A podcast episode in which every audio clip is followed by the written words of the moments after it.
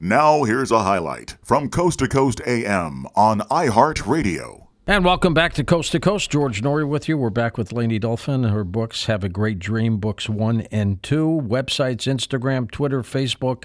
It's all up there at coasttocoastam.com. Why do we have nightmares in the first place, Leni? What's the impetus for that? Well, it, all the dreams, whether they're nightmares or not, are triggered at the first level by something that you either thought about yesterday or something that happened to you yesterday.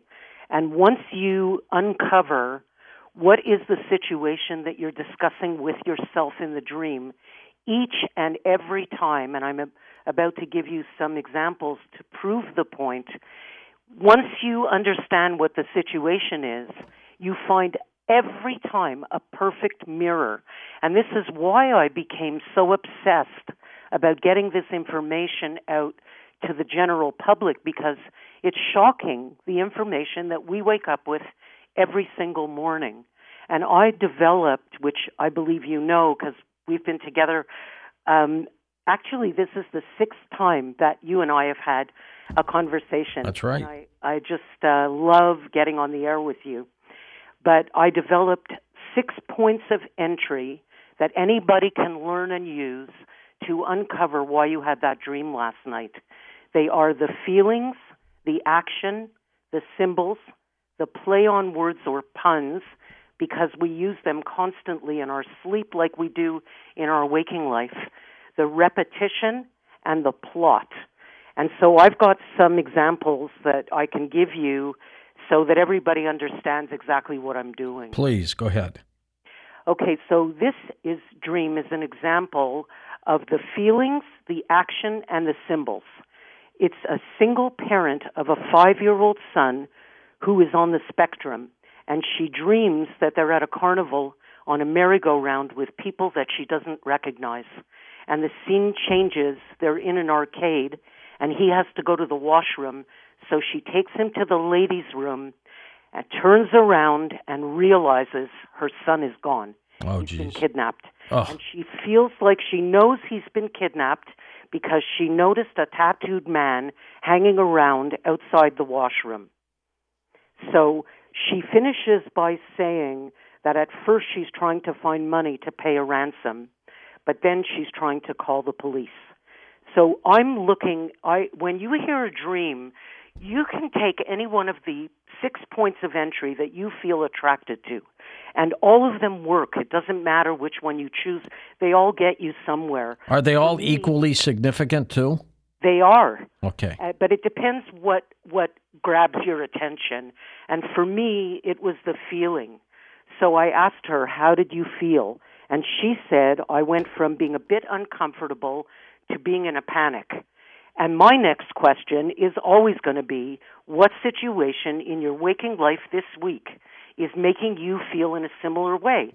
That you started out by feeling a bit uncomfortable and now you're finding yourself in a panic and it's because she was offered a job in another state and she said that if I was going to move and have a new life with my son, now would be a good time to do it. But at her home, her parents live just a few blocks away and he's on the spectrum and her parents are always available to help.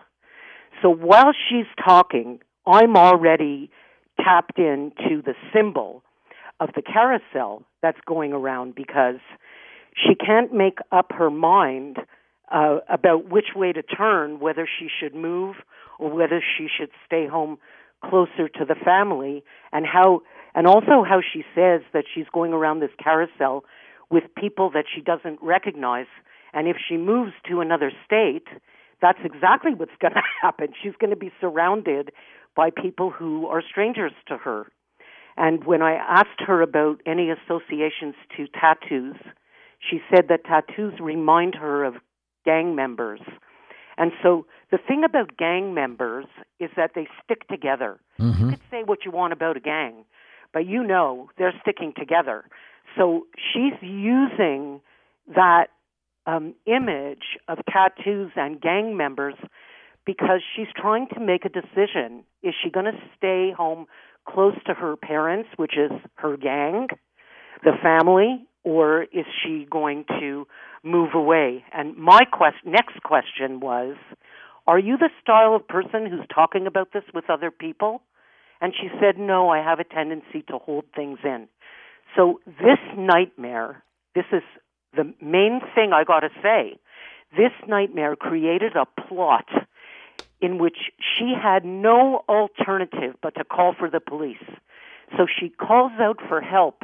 And the reason she's, it's a rehearsal to share your feelings, talk about what's bothering you in your waking life. And the way that she gets encouraged is by the plot, by the scenario that this woman creates in her dream. It helps her reach forward to ask for help. What do you think? I, I love it. I love it. And is there a solution, in your opinion, Laney, in every dream? Everyone. It's, it's there. riot. You just have to find it. One. There's always a nugget there. You just have to know how to look. Right. Right.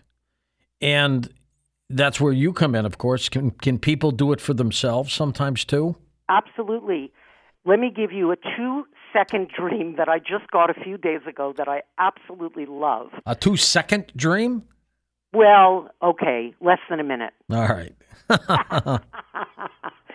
it's a woman who dreams she's in a separated space from her husband and they have an argument and the dream he starts whipping her with a manual saw.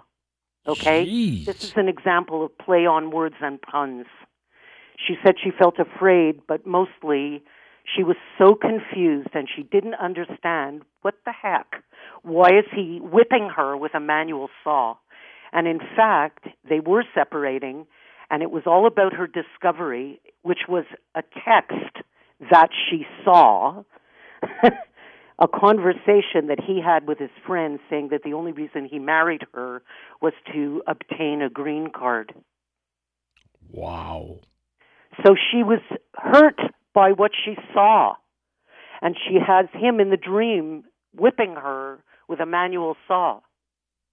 You see what I mean? It's a perfect mirror each and every time. I mean, I would have never known that. That was the dreamer who who gave it who gave it to me. What is it about the brain or the subconscious mind or the conscious mind that creates that kind of story that way? I love it, and it's got a sense of humor that to use a saw even in that way when you think about what she saw when she read the text it's really um, a very well done uh, way of grabbing your attention and her her unconscious did succeed because that like the the relationship is over. There's no question about that. Over our previous uh, five interviews, now our sixth, uh, I may have mentioned this to you, but I'll do it again so you can do a quick interpretation for me. It has to do with me. It's it is my recurring nightmare that has since stopped, and I'll tell you what I did to make it stop. But Good. I went to the University of Detroit. My dad wanted me to become a dentist. I wanted to be a broadcaster. I did pre dent for two years, switched my major, uh, into broadcasting, aced all my courses. He got the report card, thought there was a mistake, called me into uh, the living room and said, you know, we got the wrong report card. And I said, no, Dad, I switched my major into broadcasting. He wouldn't talk to me for two months, Laney. And then wow. one, one day he saw my name pop up. I was 19 when I got my first job in broadcasting. He saw my name pop up on a television screen uh, as a rolling credits, and he said, "Was that you?" And I said, "Yeah, that was me." And he loved it ever since. Now, now, now, now, the dream. I'm working full time at a radio station. I'm 21 years old, and I had to switch all my college classes to nighttime because I was working during the day. And I did that as a promise to my father to get my bachelor's degree in broadcast journalism in four years. Had I not done that, it would have taken me six or seven years. And so I, I still maintained a full curriculum of classes. I, I needed 128 credit hours to graduate. I got 128 credit hours, got my diploma, and everything was good. Now here's the dream I would wake up in a sweat that I had 127 credit hours and didn't and, and and didn't graduate. And and this happened for a couple years. I would have this recurring dream. It drove me nuts.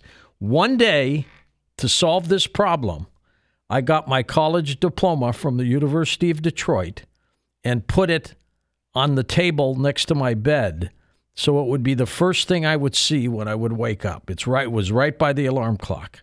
But I just want to interject here Uh-huh. that when you would have that recurring dream, it actually wasn't about uh, school at all.